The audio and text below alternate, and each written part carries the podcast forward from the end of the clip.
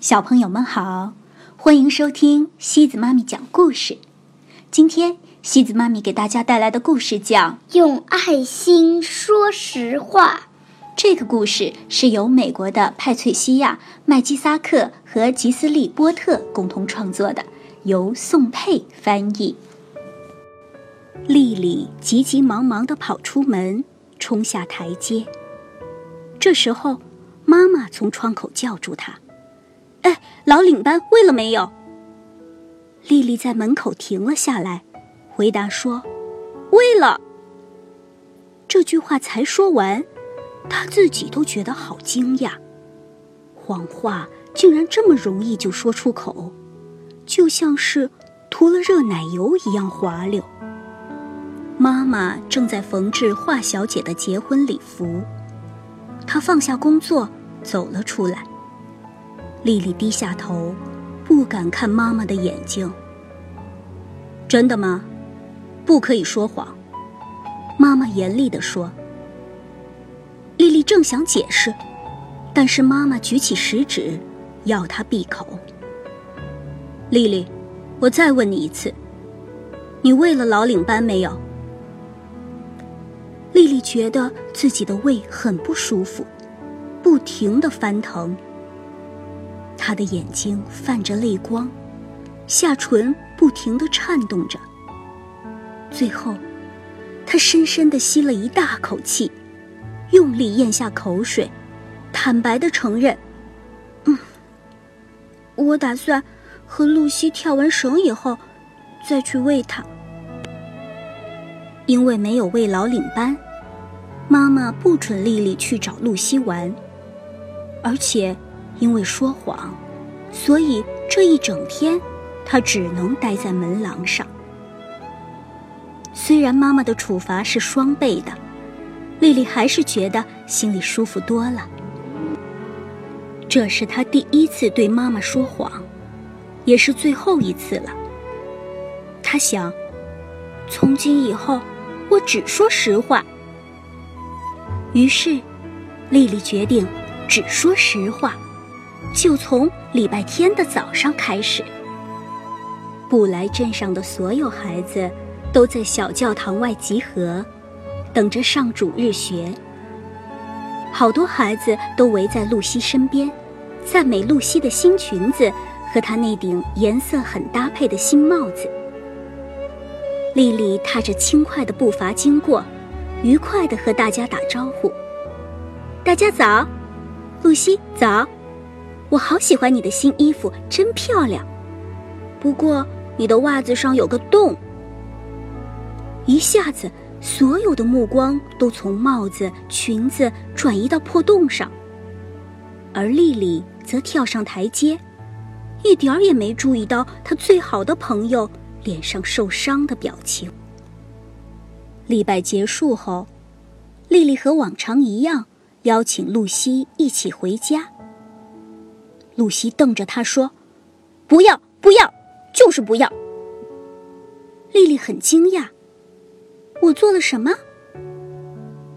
你让所有的人都知道我的袜子上破了一个洞。”“那是实话呀。”莉莉大声地说，她对自己做的事很满意。“你就是故意的。”露西说完，连忙掉头离开。莉莉一面走回家，一面把这件事前前后后想了又想，直到踏上家门前的台阶，也还是想不通。第二天早晨，莉莉和一群朋友一起去上学。小薇问莉莉：“你的地理作业写好了没？”她回答：“简单极了。”小薇摇摇头说：“我不觉得，我根本不懂，所以没写。”刚上课，莉莉就举起手：“我，老师，我，我，老师。”等老师叫她说话时，她大声宣布：“小薇没有弄地理作业。”老师纠正她：“是没有做作业。”“是的，老师，她没做。”莉莉得意地说。小薇对着丽丽做了一个鬼脸。当她走向老师桌前解释时，还低声地对丽丽说：“你为什么要打小报告？”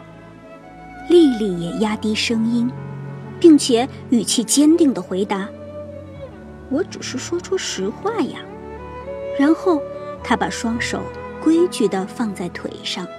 在吃午餐之前，丽丽又说了一大堆实话。她让大家想起圣诞节演出当天，黛西忘了台词，在所有家长面前大哭的事。她告诉大家，安安偷摘史小姐树上的桃子，挨了一顿打的事儿。她也告诉全班同学，阿德没钱吃午餐，得向老师借钱。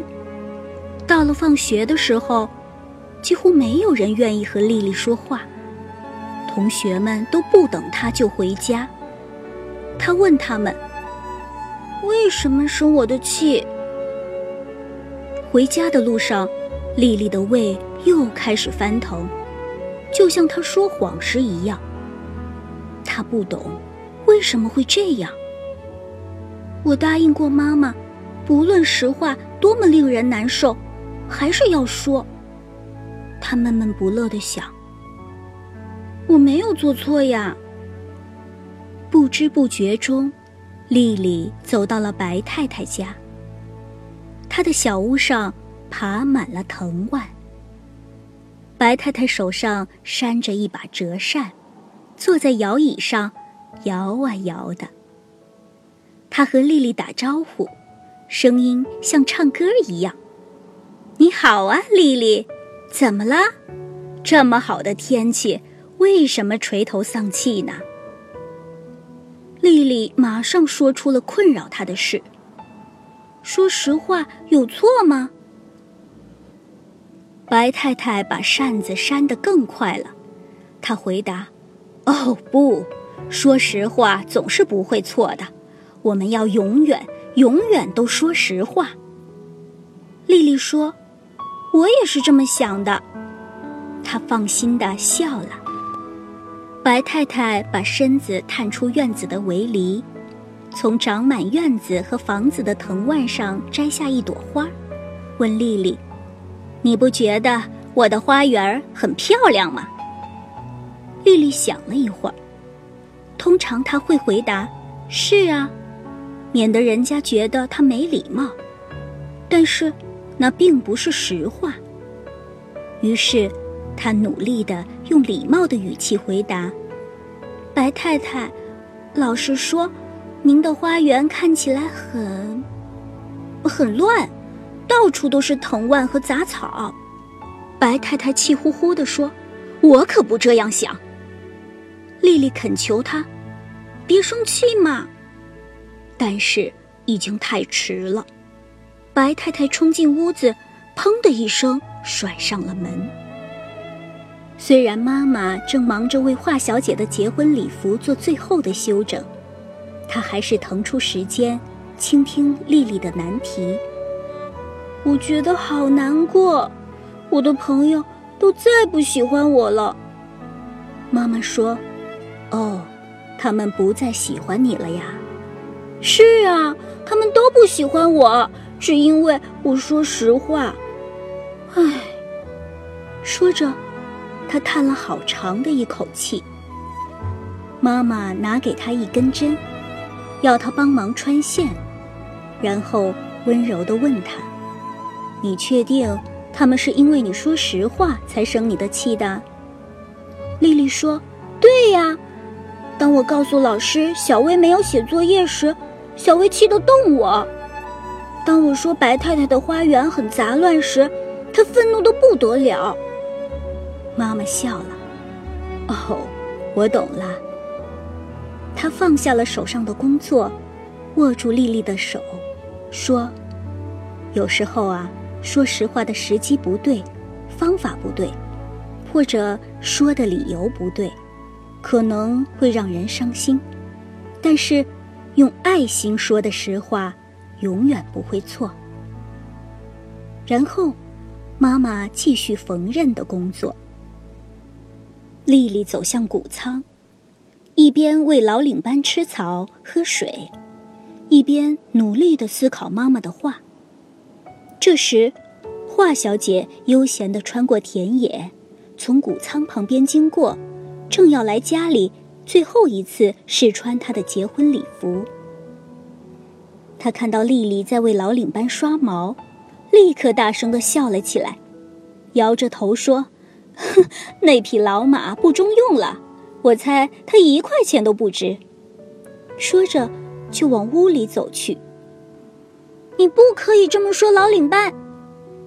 丽丽在后面大喊。她张开双臂抱住了马脖子。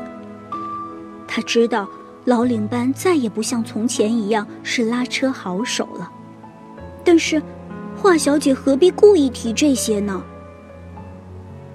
丽丽想起自己说实话的事，突然间，妈妈的话像水晶一样清楚了。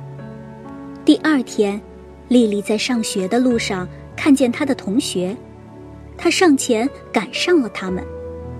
她对露西说：“你的袜子上是有个洞，不过我应该小声地告诉你，而不是喊出来让每个人都知道。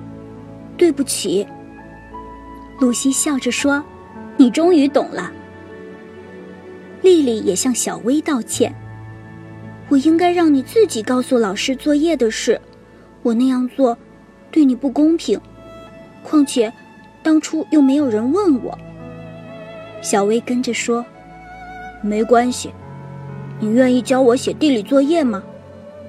丽丽说：“没问题。”之后，丽丽和每个因她说实话而受伤的人都道歉了，但是还有一个人。放学回家时，她先到了白太太的家。白太太正在前院趴在地上拔花，铲除藤蔓。白太太看到了丽丽，她先用手背擦了擦额头，露出满脸笑容。